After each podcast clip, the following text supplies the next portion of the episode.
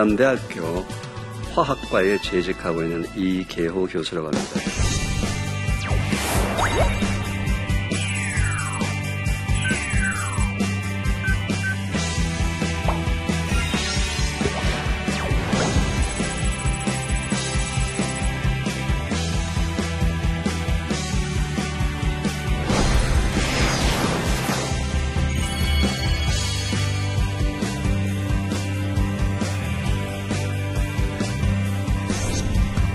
제가 오늘 이 나침반을 통해서 여러분들하고 나누고자 하는 부분들은 쉼이라는 주제인데요. 제가 이번에도 이제 좀 휴가를 유럽에 갔다 왔는데 일단은 몸이 건강하고 영적으로 건강해야지만 그 쉼도 그 참그 그 재밌게 다닐 수 있지 육체적으로 허약한 상태에서는 쉼도 제대로 안 되더라고요. 그러니까 제가 요즘 이 건강에 대해서 많이 강의를 이곳저곳에서 하다 보니까 많은 사람들이 저를 의사로 알더라고요. 저는 의사가 아닙니다. 그럼 제가 하는 일이 뭐냐? 어, 여러분 어떤 증상이 나타났잖아요. 그죠? 증상이라는 것은 가볍게 감기에서부터 시작해서 어, 심각한 암까지 나타났는데 이 그 증상이 나타나게 되면 증상은 반드시 전문의의 도움을 받아서 정확한 검진을 통해서 치료를 하셔야 돼요. 왜냐하면은 치료를 하지 않게 되면 그 증상이 심각하게 돼서 더 악화가 되면 문제가 생기겠죠. 반드시 증상 치료는 전문의에게 하셔야 되죠. 근데 문제는 그 증상이 나타나게 된 원인이 있다는 거예요. 그 원인은 여러분들이 매일매일 삶 속에 반드시 지켜야 될 기본이 있는데 그 기본이 하나님께서 태초의 천지를 창조하실 때 7일 동안에 우리가 인간으로서 반드시 지켜야 될 기본이 있다는 거예요. 근데 그 기본을 못 지키는 겁니다. 소홀하는 거예요. 무시하는 거예요. 왜요? 성공하기 위해서. 돈 더 벌기 위해서. 또는 뭐 귀찮아서. 바빠서. 다양한 이유에 대해서 다양한 이유 때문에 반드시 지켜야 될그 기본을 지키지 못하고 소홀히 하고 무시했을 때 오랜 기간 동안에 반복되었을 때 증상이 나타난단 말이에요. 근데 지금은 많은 사람들이 증상 치료에만 관심이 있어요. 근데 원인이 계속 반복이 되고 있는데 증상 치료만 해서 되나요? 안 되죠. 원인도 치료하고 증상도 치료하고 따라서 증상 치료는 전문의에게 맡겨야 되지만 원인 치료는 어떻게 해야 된다고요? 하나님의 말씀에 순종하는 삶을 다시 회복해야지만 원인 치료가 된다는 겁니다. 여러분 성경의 창세기 1장 1절 태초에 하나님이 천지를 창조하시니라 이 말씀 속에는 성경 66권의 모든 진리가 다 포함이 되어 있습니다. 혹시 여러분 오늘 오실 때 점심 식사 하셨나요? 왜 하셨어요? 배가 고파서? 살기 위해서? 맞죠. 틀린 말은 아닌데, 하나님이 태초에 여러분들 창조하실 때에 밥 먹어라. 라는 하나님의 말씀에 뭐한 거예요? 순종한 겁니다. 우리는 하나님께서 영도 주시고 또 뭘도 줬어요? 육도 주었다는 겁니다. 어떻게 요 흙으로 빚으셔서 코에 생기를 불어넣어서 생명이 되게 하셨다 그랬어요. 우리한테는 뭐가 있어요? 영도 있지만 뭐도 육도 있다는 거예요. 우리가 신앙생활이라는 것은 영도 하나님 말씀에 순종하는 삶을 살아야 되고 육도 하나님 말씀에 순종하는 삶을 살아야 되는데 모든 거의 대부분의 신앙인들이 영적으로 하나님 말씀에 순종하는 삶만 신앙생활이라고 생각을 해요. 육체적으로 문제가 생겼는데 이 육체의 문제를 자기가 하나님 말씀에 육적으로 하나님 말씀에 불순종한 부분이 무엇인가에 대해서 회개하는 생각을 가지지 않고 육적으로 허약이 된데도 뭐예요? 영적으로만 해결을 하려고 하고 있어. 기도로만 해결하려고 하고 있습니다. 영육 간의 균형 있는 강건함을 하나님이 원하시는데 이 육체에 대한 강건함은 하나님이 이미 태초에 7일 동안에 우리 육체를 어떻게 관리해라 라는 하나님의 말씀이 있었다는 겁니다. 오늘 여러분들하고는 첫째 날, 둘째 날 하나님께서 천지를 창조하시면서 우리한테 무엇을 하라고 하신 그 말씀에 대해서 한번 서로 나눠보려고 합니다. 첫째 날 뭘 창조하신지 아세요? 하나님께서? 첫째 날. 빛이 있으라 하며 빛이 있었다 그랬어요. 빛을 창조하셨습니다. 어, 저는 분석화학이기 때문에 우리 사람의 몸을 화학적으로 분석해 보게 되면은 흙 토양 성분하고 화학적 성분이 똑같아요. 우리 인간은 뭐예요? 흙집입니다. 흙으로 만든 집. 흙으로 만든 집. 근데 이 흙으로 만든 집은 반드시 하루에 30분 이상 빛을 쪼여야지만 살도록 하나님께서 창조를 하셨어요. 30분 이상 반드시. 그런데 우리나라의 미의 기준이 바뀌었습니다. 뭐예요? 김이 개가 하나도 없는 백색 미인. 다들 햇빛을 싫어해요. 요즘 여성들의 화장품이 과거에는 선블락이 따로 나왔는데 요즘은 뭐예요? 선블락이 기본으로 포함이 되어 있습니다. 자, 어떤 흙집이 있는데, 흙집이 있는데 그 집에 햇볕이 들지 않게 되면 그 집에 뭐가 많이 생기게 됩니까? 햇빛 들지 않는 집의 특징이 뭔지 아세요? 곰팡이가 핍니다. 곰팡이가. 벽지는 멀쩡한데 벽지를 뜯어보면 뒤에 뭐예요? 전부 곰팡이에요. 그런 집의 특징이 뭐라고요? 햇볕이 들지 않는 집의 특징입니다. 여러분, 햇빛을 쬐야 돼요. 하루 30분 이상. 그게 하나님께서 첫째 날 창조하시면서 모든 이 지구상의 생물들이나 살아있는 식물들은 전부 다 햇빛을 쪼이게 되어 있는데 우리나라의 미의 기준이 백성 미인의 기준 때문에 햇빛을 쪼이지 않는 문제가 생기기 시작했다는 겁니다. 근데 이게 사람한테서만 일어나는 문제가 아니고요. 요즘 복숭아 과수원을 가보게 되면 복숭아를 전부 봉지를 씌워서 키웁니다. 복숭아에 왜 봉지를 씌워서 키울까요? 왜? 음? 벌레 먹지 말라고, 농약 묻지 말라고, 또 색깔 예쁘게 나오려고. 왜냐하면 복숭아에 봉지를 빗겨서 키우게 되면 강력한 자외선을 받아가지고 복숭아 위에 시커먼 김이 죽은 깨가 생깁니다. 대한민국에서 김이 죽은 깨는 만인의 적이에요. 도대체 복숭아한테조차도 검은 점이 박혀있는 게 나는 보기 싫다 이거죠. 덮어 씌워라 이거죠. 그리고 복숭아가 자외선을 받게 되면 탄소 도화 작용을 왕성하게 해서 영양 성분이 넘쳐나서 껍질이 벌어지는 열과 현상, 못난이 복숭아가 만들어집니다. 근데 여러분들은 복숭아 사러 가서는 어떻게 예쁜 복숭아, 점이 하나도 없는 복숭아를 사서 먹는다는 거예요. 근데 실제로 저희들이 분석을 해보면은 햇볕을 마음대로 받아서 자란 그 검은 점이 박혀 있고 열과 현상이 있는 못난의 복숭아 한 개를 먹을 때 예쁜 복숭아 10개하고 영양학적으로 맞먹는다는 거예요. 이렇게 어리석은 짓을 우리가 하고 있어요. 왜요? 눈에 보암직한, 눈에 보암직한 선악과를 원하는 우리의 모습 때문에 죽어나는 건 누가 죽어나는지 아시죠? 농민들이 반 초 죽은 상태입니다. 왜? 봉지를 씌울 사람이 없어요, 시골에 요즘. 봉지를 씌우지 않으면 여러분이 안 사먹으니까 그분들은 봄만 되면 밤을 새워서 봉지를 씌웁니다. 밤을 새워서. 그렇게 그 사람들한테 고통을 주면서까지 뭐예요? 눈에 보기 좋은 보암직한 선악과 그 영양가도 부족한 그리고 비싼 복숭아를 먹는 이유가 뭐예요? 김이 죽은 개가 없는 햇볕을 보지 않는 거예요. 둘째 날 뭘 맞는지 아세요? 궁창, 이제 하늘, 물하고 하늘의 경계선이 보이기 시작합니다. 즉, 두 번째 날은 궁창이라는 하늘을 만드시면서 물을 만드셨어요. 아까 제가 우리 사람의 몸은 흙집이라 그랬는데, 만약에 어느 지역에 굉장히 좋은 땅이 있습니다. 거기는 무엇 심어도 잘 자라요. 어, 근데 금상첨화 꽃게유로 땅을 파보니까 거기에 금도 나와요. 근데 그 그렇게 멋지고 좋은 땅에서 매일매일 조금 조금씩 물이 조금 조금씩 계속 빠져나가게 되면 나중에 한 5년이나 10년 뒤에는 그 땅이 뭐가 되겠습니까? 사막이 됩니다. 사막.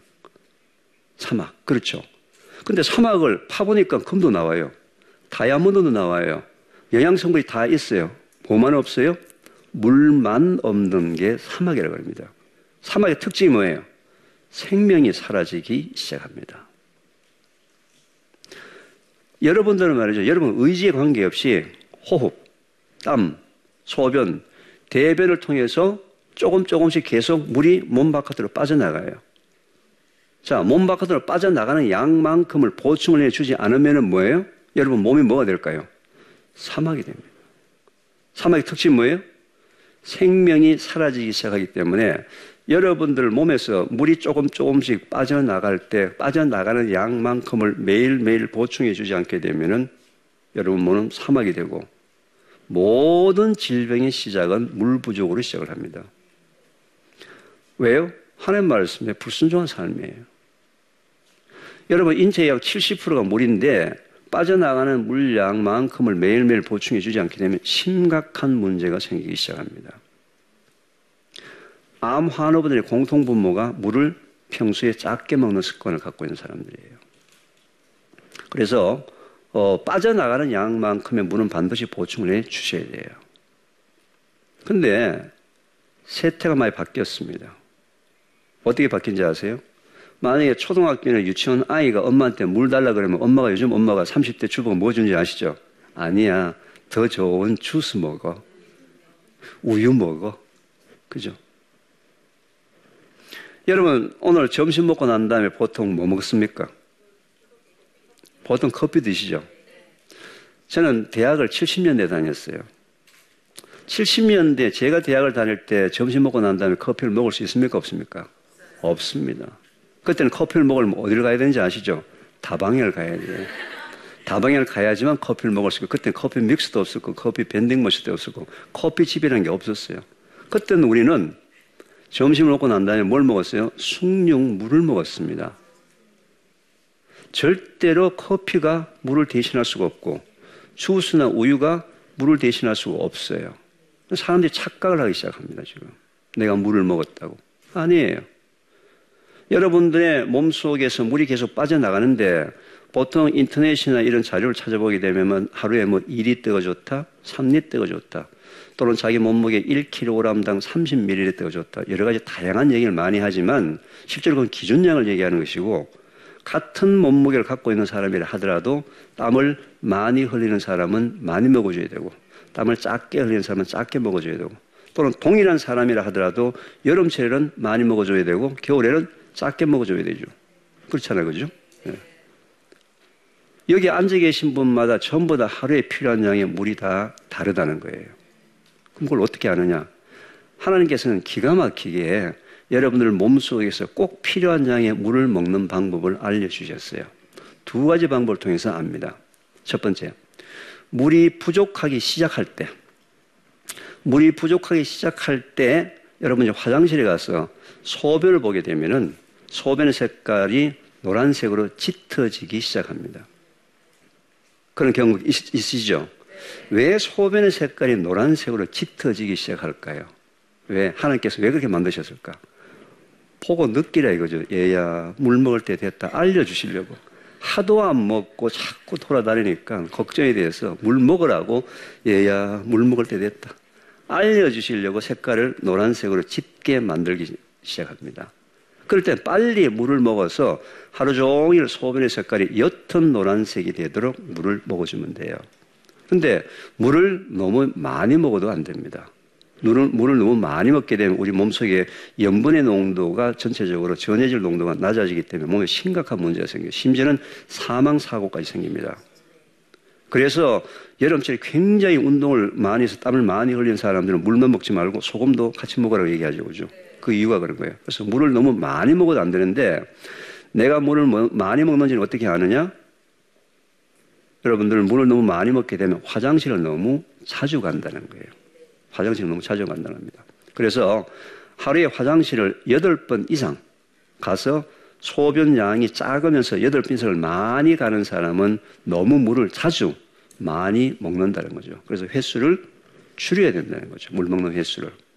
근데 이제 아까 제가 이제 그 소변의 색깔이 노란색인데도 불구하고 물 먹는 걸 잊어버리고 또는 바빠서 안 먹고 계속 그냥 진행을 하게 되면 그 다음에는 갈증이 나타납니다. 근데 갈증은 우리 인체에서 물 부족의 가장 마지막 현상이고 갈증이 일어났을 때는 우리 몸속에서 이미 모세혈관이 다 터지고 나쁜 히스타민 같은 호르몬도 많이 생기고 우리 인체에서 굉장히 나쁜 일이 많이 벌어지고 난 다음이기 때문에 항상 물은 갈증을 느끼기 전에 먹어야 돼요. 땀을 흘리기 전에 먹어야 되고, 운동하러 가기 전에 먹어야 되고, 항상 부족하기 전에 미리 먹어둬야 되는 겁니다. 그래서 제일 미련한 사람들이 어떤 사람인지 아세요? 등산하러 갈 때 백에다가 물 잔뜩 집어넣고서 산 꼭대기까지 땀 뻘뻘 흘리고 올라가서 산 정상에서 그 갈증 느끼면서 물 먹는 사람이 제일, 제일 미련한 사람들. 가면서 벌써 세포 터지고 다 터지고 말이죠. 산 밑에서 물 먹고 꼭대기 가서는 목을 축일 정도만 어, 작은 물병을 갖고 가는 거죠. 근데 제가 아무리 이렇게 얘기하더라도 평소에 여러분들 습관이 됐어요. 특히 요즘 어린 아이들 때부터 엄마들이 주스하고 우유 먹는 습관을 들여놔가지고 물을 먹는 습관이 없어요. 그래서 습관을 바꾸기 위해서 제가 지금 많은 사람 대상으로 물 먹기 운동을 하고 있습니다. 그 이름하여서 3, 2, 1 운동이에요. 같이 한번 따라 해볼까요? 3. 같이 한번 따라 해보겠습니다. 손가락으로 3. 식사 30분 전에 한 컵. 같이 따라 해 봅니다. 식사 30분 전 한 컵. 2. 식사 2시간 뒤 한 컵. 1. 취침 1시간 전 한 컵. 아침 공복 한 컵. 이렇게 먹으면 하루에 몇 잔 먹죠? 8잔을 먹는 운동이 바로 3, 2, 1을 하게 되면은 평소에 물을 먹는 습관이 되어 있지 않은 사람들이 물을 가장 받아들이기 좋은 방법이에요. 그럼 물을 먹는 양은 어떻게 하느냐? 기본은 250ml, 보통 한 컵 정도를 시작을 하는데 물량을 250보다도 작게 먹을 수도 있고 많이 먹을 수도 있어요. 그건 뭘 보고 하느냐? 자기의 소변의 색깔과 화장실 가는 횟수를 가지고 자기한테 필요한 양의 물을 찾는 겁니다. 그래서 3, 2, 1 방법으로 하루에 8잔의 물만 먹더라도 하나님께서 주신 이 몸을 잘 관리할 수 있는 가장 좋은 방법이에요. 그래서 제가 이제 이 강의를 하고 난 다음에 많은 분들하고 이제 저하고 약속을 합니다. 길거리에서 이제 저를 알아보시는 분이 교수님 안녕하세요 인사를 하는데 이제는 그렇게 인사하지 말고 이렇게 인사하기로 했어요. 저를 만나면 이렇게 인사하기로. 왜냐하면 아는 게 중요한 것이 아니고 뭐예요? 먹는 게 중요한 거죠. 물 잘 먹고 있다 이거죠. 이렇게 저를 보고 인사하면 저는 어떻게 대답하지 아세요? 참 잘했습니다. 계속 하십시오. 제가 많은 의사 선생님들하고 실제로 물을 가지고 상당히 많은 그, 그 임상 실험을 했었어요. 여러 가지 증상은 있는데 병명이 없어서 의사 선생님들이 이것도 치료해보고 저것도 치료해보고 다양한 치료를 다 해봤는데도 불구하고 효과가 없는 분들 중에서 물을 평소에 자주 안 드시는 분들한테 아까 얘기했던 3, 2, 1 방법으로 물을 2주에서 4주, 6주, 8주 동안 먹으면서 계속 혈액 검사도 하고 검사를 해봤을 때 의사 선생님들이 깜짝 놀랄 정도로 모든 결과들이 좋아지기 시작했습니다. 그분들은 굉장히 깜짝 놀랐지만서 저는 아주 당연해요. 왜? 그건 여러분 보세요. 사막 오아시스에 물이 들어가게 되면 사막에 물이 들어가게 되면 뭐가 됩니까? 오아시스가 되죠. 근데 누가 고기를 집어넣지 않아도 그 뭐요? 생물이 살아서 움직인단 말이죠. 이게 바로 하나님께서 태초에 우리를 창조하시면서 둘째 날 물을 창조하시면서 우리 몸에 인체의 70%가 물을 주셨다는 거예요. 그럼 우리가 70%를 유지하는 게 뭐예요? 하나님 말씀에 순종하는 삶을 해야겠죠. 순종하는 삶. 근데 금방 태어난 아이는 90%가 물이에요. 성인들은 70%. 연세가 여든이 넘게 되면 뭐예요? 50%. 물의 양이 줄어 들어가면 뭐라 그랬죠? 사막이 되고 생명이 사라진다 그랬죠. 그래서 여러분들이 물을 먹는 것은 선택이 아니고 뭐예요? 필수인 하나님의 말씀에 순종하는 삶이다. 그래서 물 먹는 습관을 오늘부터 계속 들이시기 바랍니다. 오늘 제가 이 첫째 날과 둘째 날, 즉, 햇볕과 물에 대해서 여러분들의 말씀을 드리는데 이 두 가지 방법에 대해서 하나님께서 우리한테 주신 거예요.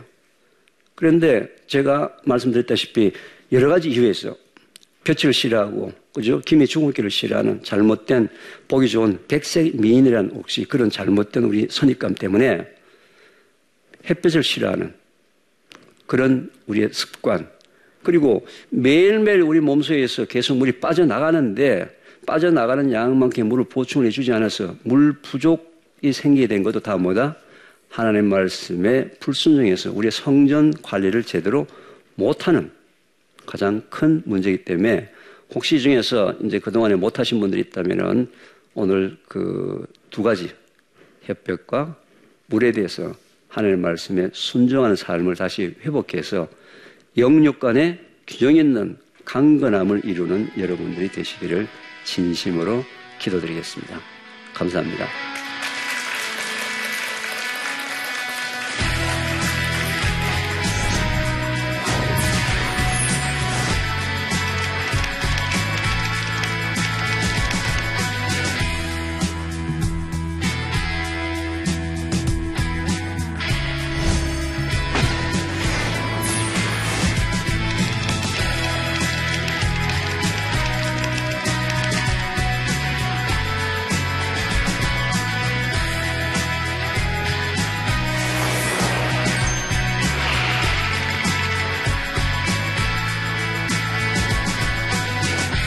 오늘 이제 빛과 물에 대해서 강의를 들으셨잖아요.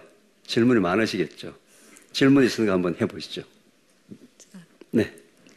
관악구 사는 이미양인데요. 저기 자외선 차단제를 바르고 햇빛에 나가면 효과가 없나요? 오늘도 자외선 차단제 바르고 오셨죠? 네. 다, 다 바르시잖아요. 그죠? 자외선 차단제라는 것이 뭐냐면은 햇볕에 있는데 햇볕에 여러 가지 빛이 있잖아요. 그 빛 중에서 자외선만 차단을 시키는 거지 않습니까? 실제로 자외선이 우리 피부에 닿아야지만 비타민 D가 만들어지고요. 자외선이 우리 피부에 닿아야지만 우리 인체의 모든 좋은 현상이 일어나기 때문에 만약에 얼굴에 이제 김이 죽을 게가 있는 게 걱정이 되신다면 얼굴은 자외선 차단제를 바르세요. 대신 팔과 다리, 를 노출시켜서 팔과 다리의 햇빛을 하루에 30분 이상만 쪼여도 괜찮아요. 뭐 팔 다리에 좀 죽은 게좀 생겨도 괜찮잖아요. 그렇죠, 그죠? 그래서 어, 이 자외선 차단자는 햇빛을 근본적으로 차단하기 때문에 지금 여름철 같은 경우는 어떻게 해요? 팔과 다리 부분을 하루에 30분 이상 노출시켜도 괜찮으니까 너무 얼굴에 대해서 걱정 안 하셔도 됩니다. 뭐 얼굴에는 자외선 차단제 바르셔도 괜찮습니다. 네. 자, 또 다른 질문 없으세요? 네. 네, 안녕하세요. 동대문구에서 온 박미선인데요. 네. 아까 물을 많이 먹으라고 했는데요. 물을 뜨거운 물을 먹어야 될지 찬물을 먹어야 되는지 아니면 미지근한 게 좋은지 어떤지 차이가 음. 뭔지 알고 싶어요. 굉장히 좋은 질문 하셨는데요. 제가 물을 많이 먹으라고 얘기한 적이 없습니다. 자기 몸에 맞는 약을 먹으라고 그랬습니다. 그죠? 많이 먹어도 안 돼요. 그죠? 근데 이제 보통 많은 사람들이 물을 온도에 대해서 굉장히 민감한데 물의 온도는 굉장히 중요합니다. 왜냐하면은 항상 물을 먹는 온도는 자기 몸의 체온하고 비슷한 온도의 물을 먹어야 돼요. 왜냐하면 찬물을 먹게 되면은 그 물의 온도를 체온하고 동일하게 올려주기 위해서 에너지가 많이 소모되고요. 뜨거운 물을 먹더라도 그걸 체온하고 같게 식혀야 되기 때문에 또 많은 에너지가 필요하죠. 물론 찬물을 먹어가지고 시원하기 때문에 좋은데 쓸데없는 에너지를 낭비한다는 거죠. 그래서 항상 물은 뭐예요? 미지근하게 내 몸의 체온과 유사한 비슷한 물을 먹는 게 가장 좋죠. 그렇다 해가지고 또 여름철에 말이죠. 뭐 한 잔 냉수 먹으면서 갑자기 또 이걸 먹어야 되는 말에 고민하면 안 돼요. 그죠? 제가 지금 얘기하는 부분은 뭐냐면 계속 찬물을 먹는 습관을 가진 사람들은 심지어는 겨울에도 찬물을 먹는다는 거예요. 그게 건강에 나쁘다는 것이지. 여름철에 뭐 찬물 한 그릇 먹고 빙수 한 그릇 먹는 것까지도 말이야. 이계호 교수님이 먹지 마라 그러는데 그렇게 얘기한 적이 없다는 겁니다. 그죠? 그죠? 따라서 평소에 물을 항상 어떤 물을 먹는다? 미지근한 물을 먹는 것이 가장 좋고. 그죠? 또 뜨거운 물에 찬물 정도는 뭐 가끔 한 번씩 먹어주는 건 문제가 없지만 항상 체온하고 유사한 물을 먹는 습관을 가진다는 것을 꼭 기억하시기 바랍니다. 네. 네, 오늘 여러분들은 이제 첫째 날과 둘째 날에 하나님께서 빛과 물을 창조하신 그 하나님의 어, 창조의 원리와 또 우리가 인체를 관리하려면은 태초에 하나님께서 창조하신 그 창조의 원리대로 우리 몸을 잘 가꿔야 된다. 그리고 관리를 해야 된다는 것을 배웠습니다. 그렇죠? 이제 여러분들이 중요한 게 뭐예요? 그렇죠. 아무리 지식적으로 말씀 속에 어떤 진리가 있는 걸 안다 손 치더라도 그걸 실천하지 않으면 안 되겠죠. 그죠? 그래서 하나님의 자녀는, 하나님의 제자는 뭐예요? 태어나는 것이 아니고 훈련되어지는 거예요. 훈련되어지는 거. 그죠? 그래서 여러분들이 아무리 좀 힘들더라도 평소에 그동안의 습관이 잘못되었다 손 치더라도 이건 하나님의 말씀에 순종하느냐 불순종하느냐에 대한 부분을 선택의 여지가 없는 거죠. 오히려 그동안에 여러분 삶 속에서 불순종한 모습이 있었다면 이 시간에 회개를 하고서 순종하는 모습대로 따라가는 게 뭐예요? 하나님의 자녀들이 해야 될 길이라고 생각합니다. 자, 오늘 이렇게 여러분들과 함께 그 하나님의 말씀에 대해서 창세기 1장의 어, 첫째 날, 둘째 날 하나님 창조의 원리에 대해서 어, 같이 서로 나누게 된 것을 대단히 감사하게 그리고 기쁘게 생각하고 오늘 강의는 여기서 마치도록 하겠습니다. 감사했습니다.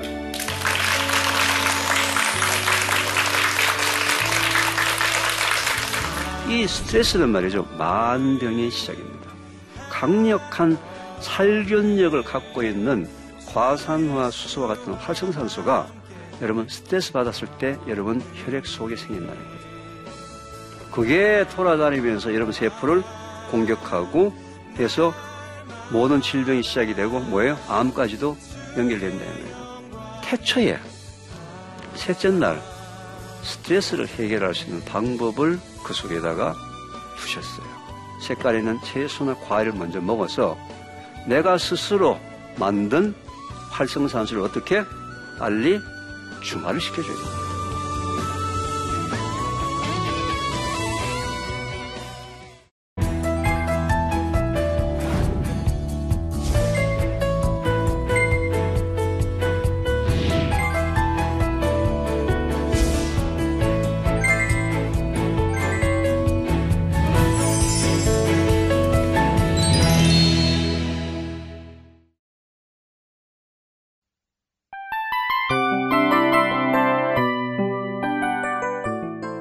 이 프로그램은 청취자 여러분의 소중한 후원으로 제작됩니다.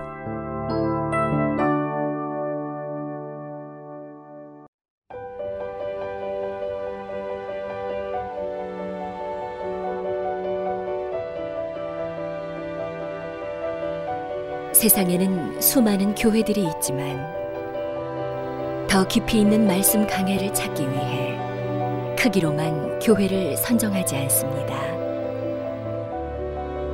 보다 좋은 영적 콘텐츠를 더 많이 나누기 위해 방송비를 받지 않습니다. 1년 365일 복음만 전하고 싶어서 우리는 광고를 하지 않습니다. 온누리의 복음을 땅끝까지 CGN TV와 함께 땅끝 성교사가 되주세요